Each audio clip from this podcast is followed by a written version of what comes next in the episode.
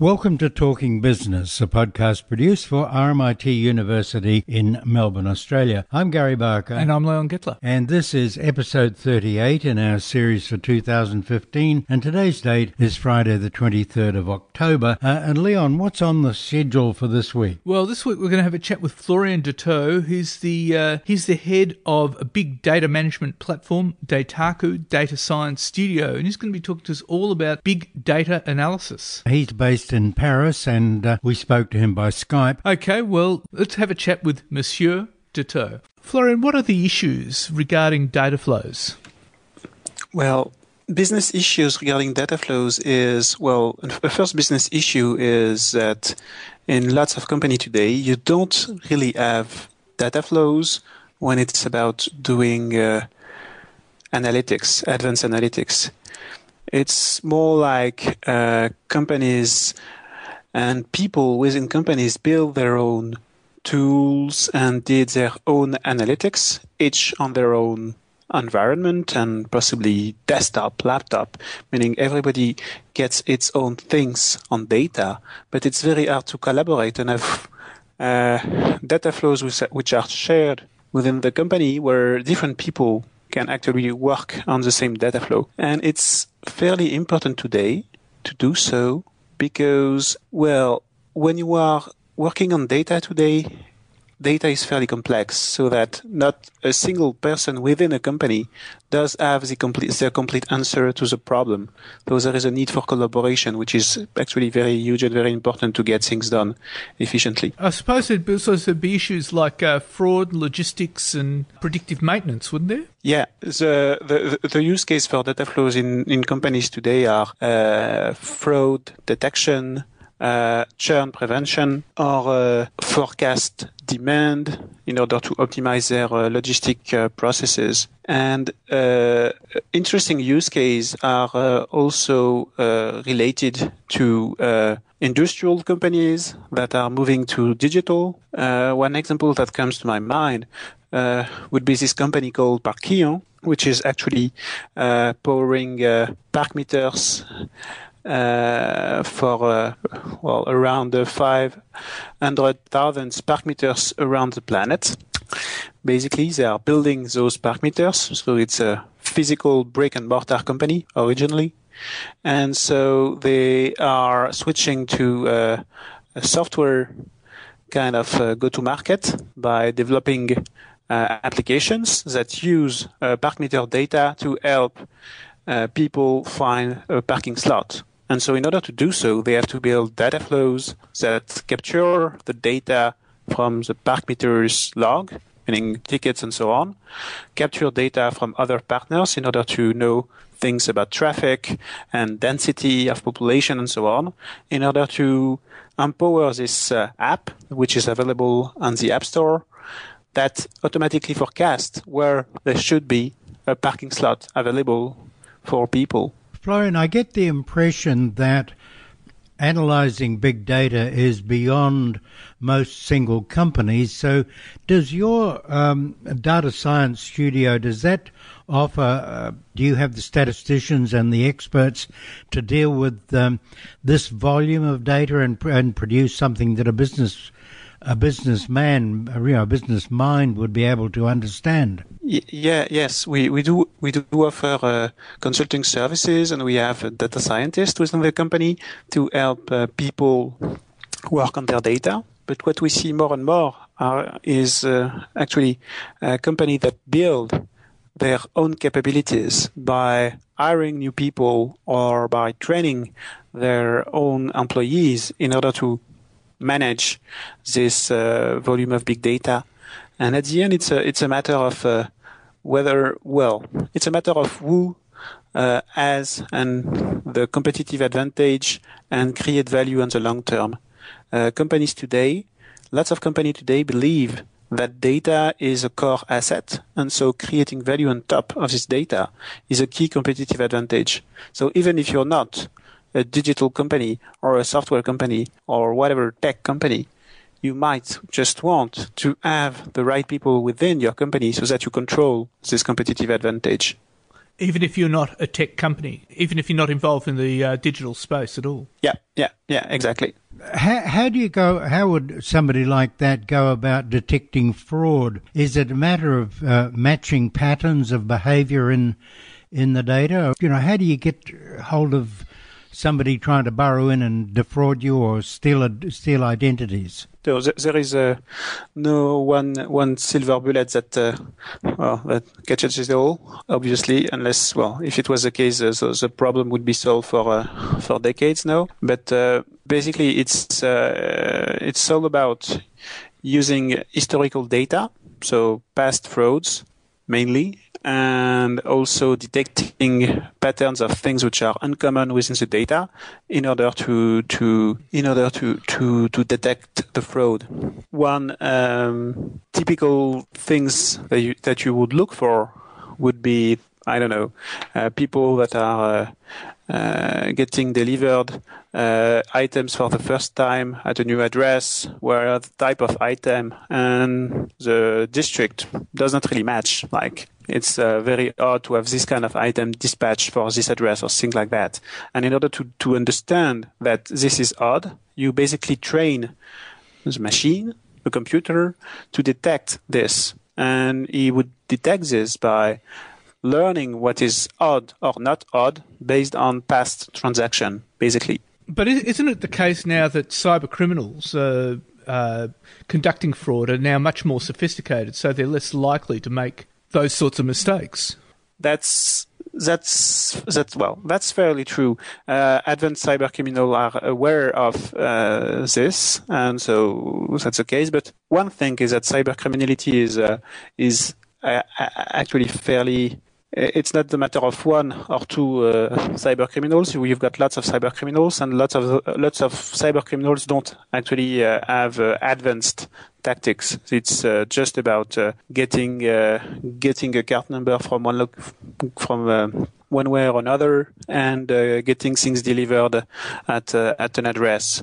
Obviously, it's a game. It's a competition between cyber between cyber criminality and fraud detection that is uh, everlasting at the end. So you're looking for patterns in in a vast ocean of data.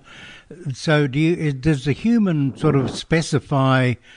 I want you know I'm looking at that particular address or I'm looking at that particular item, and then the machine seeks out matches in the database. Yeah, the, the, there is uh, there is some interactivity between the human and the machine, and the way it works basically is that um, the machine does need the ins and the appropriate data.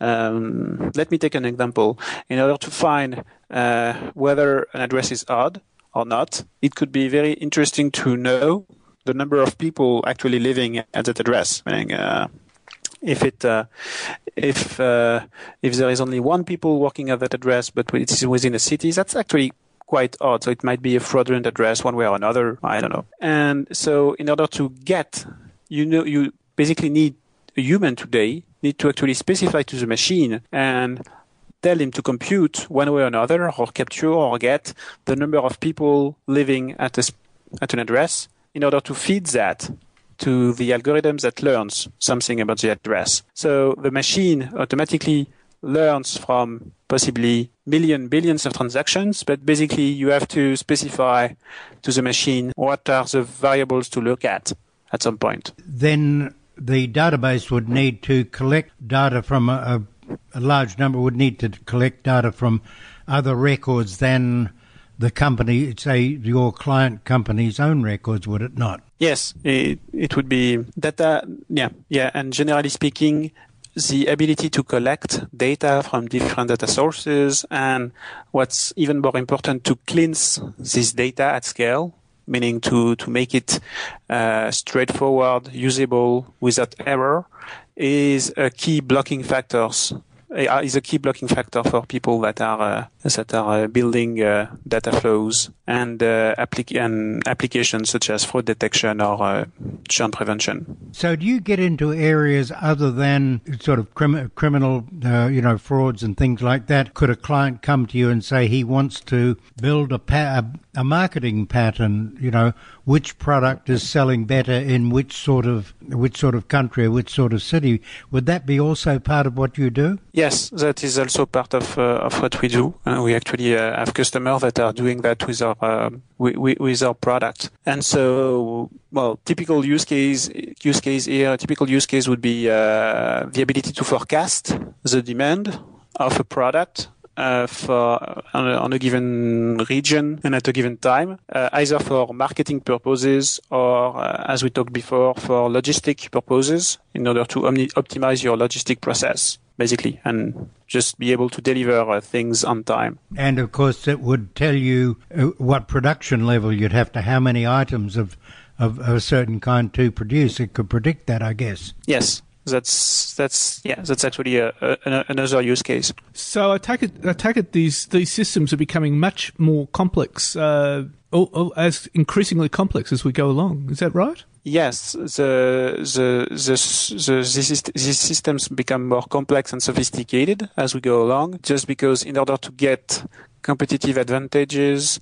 Uh, companies take into account more and more data and more and more data sources in order to, to make those uh, forecasts. They are getting more complex. Well, Florian, thank you very much for your time. We really appreciate it. Thank you so much. Thank you.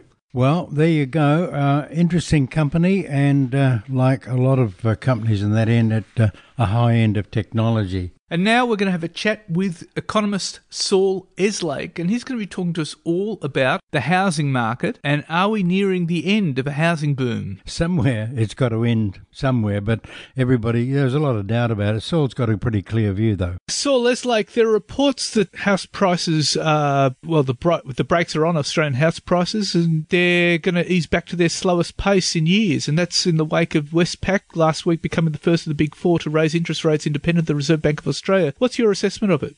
I think it is possible that the rate of increase in house prices, especially in Sydney, has begun to slow. And I think that would be a good thing. But I'd put it down less to Westpac's decision earlier this month to raise its interest rates independently of any Reserve Bank moves and more to the measures that APRA has been instituting since late last year, which have been designed to slow the rate of lending to investors in the property market and to prompt the banks into exercising higher or more demanding lending standards. Much of the increase in property prices, especially in Sydney and Melbourne, since the Reserve Bank began cutting rates in, no, in November 2011, has been driven by investors rather than owner occupiers. Indeed, for most of the last four years, investors have accounted for a larger share of lending to property purchases than owner occupiers have done. And that's a dramatic change from the way in which the Australian housing market has traditionally worked. So it's been very much investment driven. Yes, it has. And as the Reserve Bank noted in the Financial Stability Report, which it released in October, investors introduce additional risks into the housing market, partly because they are prone to what's sometimes called herding behaviour by economists. That is, they're more likely to want to buy for fear of missing out on prospective gains, partly because they are also more likely to exit the market than owner occupiers are, thus putting downward pressure on prices when circumstances have changed. And they may be also more prone to driving cycles of overbuilding, such as we've seen in other markets in the past 15 years. The overall conclusion being that a market which is dominated by investors has a tendency to be more volatile than a market in which owner occupiers are the predominant driving force. This is largely why APRA has been stepping up its oversight of the lending practices of banks where investors are concerned. And as the Reserve Bank noted in its financial stability review, they discovered in the course of that that banks' lending standards had been slipping to below what you might have expected in the aftermath of the financial crisis. And I think that it's this tightening up combined with the earlier increases in interest rates charged to investors earlier this year that have been the major factors behind the slowing in investor demand for housing of late, which is in turn apparently leading to some cooling in house price movements, particularly in Sydney, where they've been strongest over the last few years. Do you do you expect uh, do you expect there'll be uh, any further uh, banks making moves? It's possible because all of the banks have been subject to similar pressures from the regulators to hold more capital against their mortgage portfolios and to tighten up on lending standards. Ultimately, if banks do or are forced to hold more capital, then that has a cost and it's a commercial decision by the banks as to how they share those higher costs of capital between their customers, both their lending and their depositing customers and their shareholders. Uh, Westpac's made its decision. The other banks at the time we're recording this are yet to make those decisions. It's also important to remember, of course, that if the majority of lenders do decide to pass on the costs of increased capital holdings to their borrowers in the form of higher mortgage rates, then the Reserve Bank may well look to offset that by lowering its cash rate so that the rates that borrowers are actually paying on their loans are unchanged. But the Reserve Bank isn't going to act in response to a move by just one of the major banks, which is all we've seen thus far. Uh, the government is expected today, as we're recording this, uh, to make a response to the Murray report. Uh, uh which way do you think they'll go? I suspect the government will accept the Murray inquiry's recommendations that Australian banks be required to hold more capital. Murray specifically said that Australian banks should be in the top quartile internationally of capital adequacy requirements, and that would mean on average that banks would need to hold perhaps two or three percentage points more of the value of their assets in the form of capital. There are a range of other recommendations regarding provisions to reduce the possible burden on taxpayers in the event of a bank failure, and a whole raft of recommendations regarding superannuation, including, I think, importantly, a recommendation that self managed super funds not be allowed to borrow for the purpose of investment in housing. And that ha- is an area that's grown quite rapidly, albeit from a very low base. The Reserve Bank was keen to see that reined in, and it will be interesting to see whether the government acts on those and other recommendations of the Murray inquiry. Uh, the self-managed super funds uh, is quite a force in itself, aren't they? Well, they are small but rapidly growing one. Self managed super funds, to the extent that they do invest in property, have typically been more exposed to commercial property than residential property. And it was only when a few years ago the regulations were changed to allow self managed super funds to borrow on a strictly non recourse basis. That is, without the lenders having access to self-managed super funds assets in other assets in the event of a default. It's only when those regulations changed that this area began to, of housing investment began to increase quite rapidly. I was surprised by that change in regulation when it occurred. You might have thought that the idea of allowing more non-recourse lending for investment in housing would have got a bad name because of the role it played in precipitating the US housing financial crisis, a US uh, housing crisis of 2007, 2009. And in addition, the last thing, in my view, Australia really needs is more investment that serves solely to push up the price of the housing we already have, as most of the lending for housing that the major banks have done in recent years has done. Over 90% of all lending by Australian lenders for the purchase of housing to investors is for the purchase of established housing rather than for the purchase of new housing that adds to the housing stock. And uh, effectively, all that this borrowing binge has really done has been further to inflate Australian house prices to the detriment of would be owner occupiers. One of the other interesting things we're beginning to see in recent months as investor demand for housing has slowed in response to increases in interest rates and regulatory measures is that owner occupiers may be returning to the housing market. And I would think that's on balance a good thing as long as they don't overcommit themselves. The uh, the latest reports, there was a report yesterday by uh, SQM, uh, their housing uh, boom and bust report uh, was forecasting that uh, capital city home prices would rise between 3 and 8% next calendar year, which is far lower than the healthier clip of 9.8% in the year to June 2015. Uh, where do you see house prices heading? Well, the first point I'd make is that I don't think that almost 10% rise in property prices on average over the past year has been healthy. Uh, that's not a view that everyone will agree with, but in my view at least, the sharp rises in property prices, particularly in Sydney and Melbourne, much less so in other parts of the country over the last three or four years, have not done much economic good and arguably have done social harm. I say not done much economic good because rising house prices haven't spilled over into other forms of economic activity nearly as much as they have done in the past. And that's because I think Australians are understandably incredibly reluctant to borrow more in order to fund additional spending as they were in the early 2000s, given how much debt they now have. It's worth remembering that Australian household debt as a proportion of income is now just about the highest in the world. And while Australian households can pretty easily service that debt at current interest rates, interest rates almost certainly won't remain at present levels forever, and at some point they'll rise. And when they do, Australian households may be more vulnerable than they have been in the past. The second thing that I said was that rising, rapidly rising house prices were arguably doing social harm. I say that because of the way in which gains in housing wealth are exacerbating inequalities in the distribution of wealth between those who own housing and those who don't, and because of the way in which it's increasingly pricing would be owner occupiers, especially those aged under 40,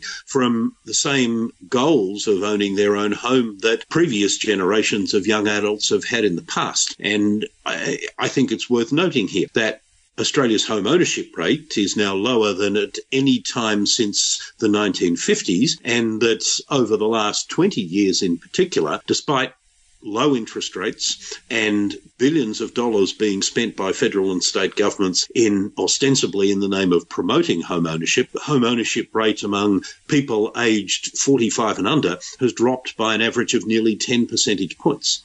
So you would expect, though, if house prices do, house price growth does ease back, uh, more of these people will come back into the market, surely. I, th- I think that's possible, provided, of course, we don't have a major price decline as occurred in, for example, the US, Ireland, and Spain sure. in the second half of the previous decade. There have been some forecasts of house prices declining over the next 12 months. They're not unusual. Someone has forecast price declines in Australian housing markets almost every year for the past decade, and that doesn't mean that we're going to see those occurring in the next 12 months. For house prices to fall significantly across the board, as distinct from in particular geographies, there need I think, to be two conditions satisfied. One, there has to be a large number of forced sellers. That is, people who have to sell their houses because they can't meet the financial obligations associated with continuing to own them. And second, there needs to be those sales going into an oversupplied market. That is, where the supply of housing exceeds the underlying demand for it. Now, at the moment, there are unlikely to be any significant numbers of forced sellers because interest rates are very low and because most owner occupiers at least have built up a substantial buffer or margin against future interest rate increases by paying off their principal more quickly than they have to as interest rates have come down. And we don't, at least nationally, have an oversupply of housing yet. Indeed, I'd argue that because of underbuilding over the last 15 or so years, we still have quite a considerable backlog of unmet demand for housing nationally. However, and, and so I don't think there's any great prospect of a reduction in house prices, a fall in house prices at any time in the next six to 12 months. Looking out further than that, however, over a two to three year horizon, it is possible that we could see weakness in house prices. First, because interest rates could well be going up in two or three years' time. And second, because given trends that are now unfolding, both in housing demand and housing supply, the balance between the two of them could shift quite significantly over the next two or three years. Population growth is now slowing, and that means that the rate of growth of underlying demand for housing will be slowing. And we're also now seeing completions running at in excess of 200,000 per annum. And if we have two or three years of that, then that is likely to make substantial inroads into the present shortage of housing. So that two or three years down the track, if those trends continue and interest rates are beginning to rise, then the possibility of Australian house prices declining can't be dismissed. That'll be fascinating to watch uh, two, or three years from now. Saul Eslake, thank you very much for your time. That's a pleasure. So, what do you think, Leon? I'd say that um, prices are going to keep increasing, but uh, it will be more modest increases rather than some of the spectacular increases that we've seen and, and unhealthy increases that we've seen. Yeah, uh, unhealthy. But as, as Saul says, you know, Sydney seemed to be coming off the boil, though prices aren't collapsing, and Melbourne's still going up a bit. So now, the news. Gary, we got news out of China and uh, they defied the doomsayers. Their economy expanded faster than economists had forecast in the third quarter. And what happened was the services sector propped up the world's second largest economy, suggesting that the monetary and fiscal stimulus is keeping Premier Li Keqiang's 2015 7% growth target within reach. Now, GDP rose 6.9% in the three months through to September from a year before. That beat economists' estimates of 6.8%. Now, that that said, it was the slowest, still the slowest quarterly expansion since the first three months of 2009. So it's the slowest expansion in six years. And the economic resilience comes as a stronger services sector and robust consumption helps offset weakness in manufacturing and exports. Now, the government has cut interest rates five times since November. It's boosted infrastructure in recent months to keep growth from sliding too far below this year's targets for about 7%. And you'd say, based on that figure, that 7% could be within reach. It could be, but there are, t- I think, two things. One is we don't totally trust the numbers coming out of the Chinese government. Uh, the other thing is if exports and manufacturing are declining a bit, then they are going to have problems down in the lower I think so. So, anyway, let's just watch that space the world will be watching it very closely. Now, to Australia, and the big news here was that the Turnbull government has opened the way to the greatest overhaul of Australia's financial system in nearly 20 years by approving almost all of the recommendations set out in the Financial Systems Inquiry by former Commonwealth Bank Chief David Murray. Now, the government agreed to all but one of the report's 44 recommendations, it rejected the proposals to stop direct borrowing by superannuation funds. Now, the changes are going to include a crackdown on banks. They're going to tighten up property investment by self managed superannuation funds. Uh, there's tighter training restrictions for financial advisors, and it places them on a professional footing for the first time. The government's also bringing in laws next year banning excessive card surcharges. It will introduce measures to better protect consumers using electronic payment systems. And to boost the resilience of banks, there'll be measures to ensure the banking system is more stable by holding more capital. Now, risk weights, leverage, loss, absorbency, and regulations crisis management powers will also be addressed. So, by the end of next year, the Australian Prudential Regulation Authorities will have taken steps to ensure the banks have strong capital ratios. And beyond 2016, it will ensure the banks have appropriate total loss absorbing capacity and leverage ratios in place. Now, financial advisors from now on are going to be required to hold a degree, pass an exam, exam, undertake continuous professional development, subscribe to a code of ethics, and undertake a professional year. Bit of a sweep, isn't it? That's right. The government also wants to restrict use of the term financial advisor and financial planning to those listed on a register. And it's also going to ban individuals from managing financial firms. It's also committed itself to other recommendations, including a regulatory framework to facilitate crowdsource equity funding through the 2015 16 budget. It's going to create a national digital identity strategy, so Big Brother is coming, and it's going to. Up- if he's not here already. That's right.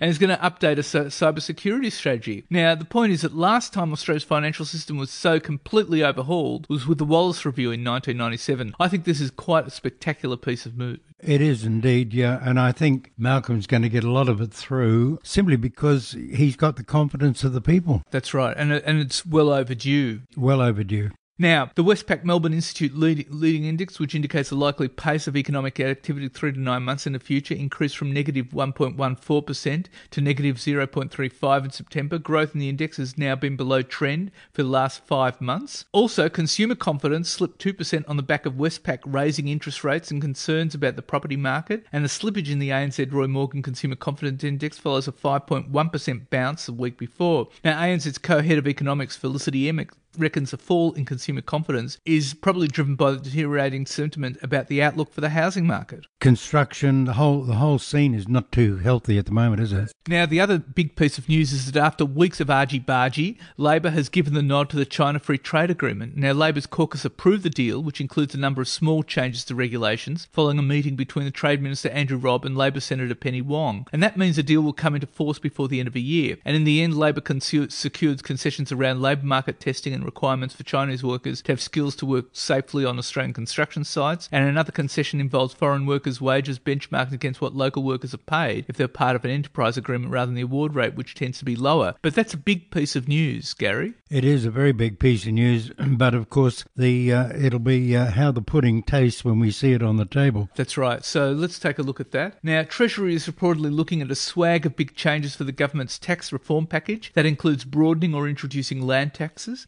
ending payroll tax exemptions, adjusting stamp duties, and that means any package is going to go beyond any proposal to increase the GST from 10 to 15%. And the proposed changes are expected to be taken to the next meeting of state and federal treasurers in February. Beginning to look as though the GST increase will be 12.5. Now, Australian super funds are reeling from market volatility and have slipped into negative territory with the medium balanced option down 1.7% for the first quarter of 2015 16. And that's the fifth time a negative quarter has been recorded for the past five years. And that follows on from a 1% decline in the month of September and 2.9% fall in August. And that was the largest monthly uh, fall since the GFC. Now, however, that is reflecting what's been happening in markets around the world. The Australian investment market continues its decline. The ASX 200 accumulation index is down 3% in September and 6.6% for the quarter. The biggest fall, however, was in international fair shares. They fell 3.7% in September, 8.3% for the quarter. However, the fall in the Australian dollar against the greenback shielded some of the international share losses, and Australian listed properties slipped by modest 0.3% to finish up 1.1% for September. So not looking good for super. A bit rough, yes. Now, the brakes are on the Australian property prices. This follows on from our conversation with Saul Eslake. The latest annual housing boom and bust report by SQM Research forecasts property prices easing back to their slowest pace in four years. And according to SQM, average capital city dwelling prices are going to rise between 3 and 8% next calendar year. Now,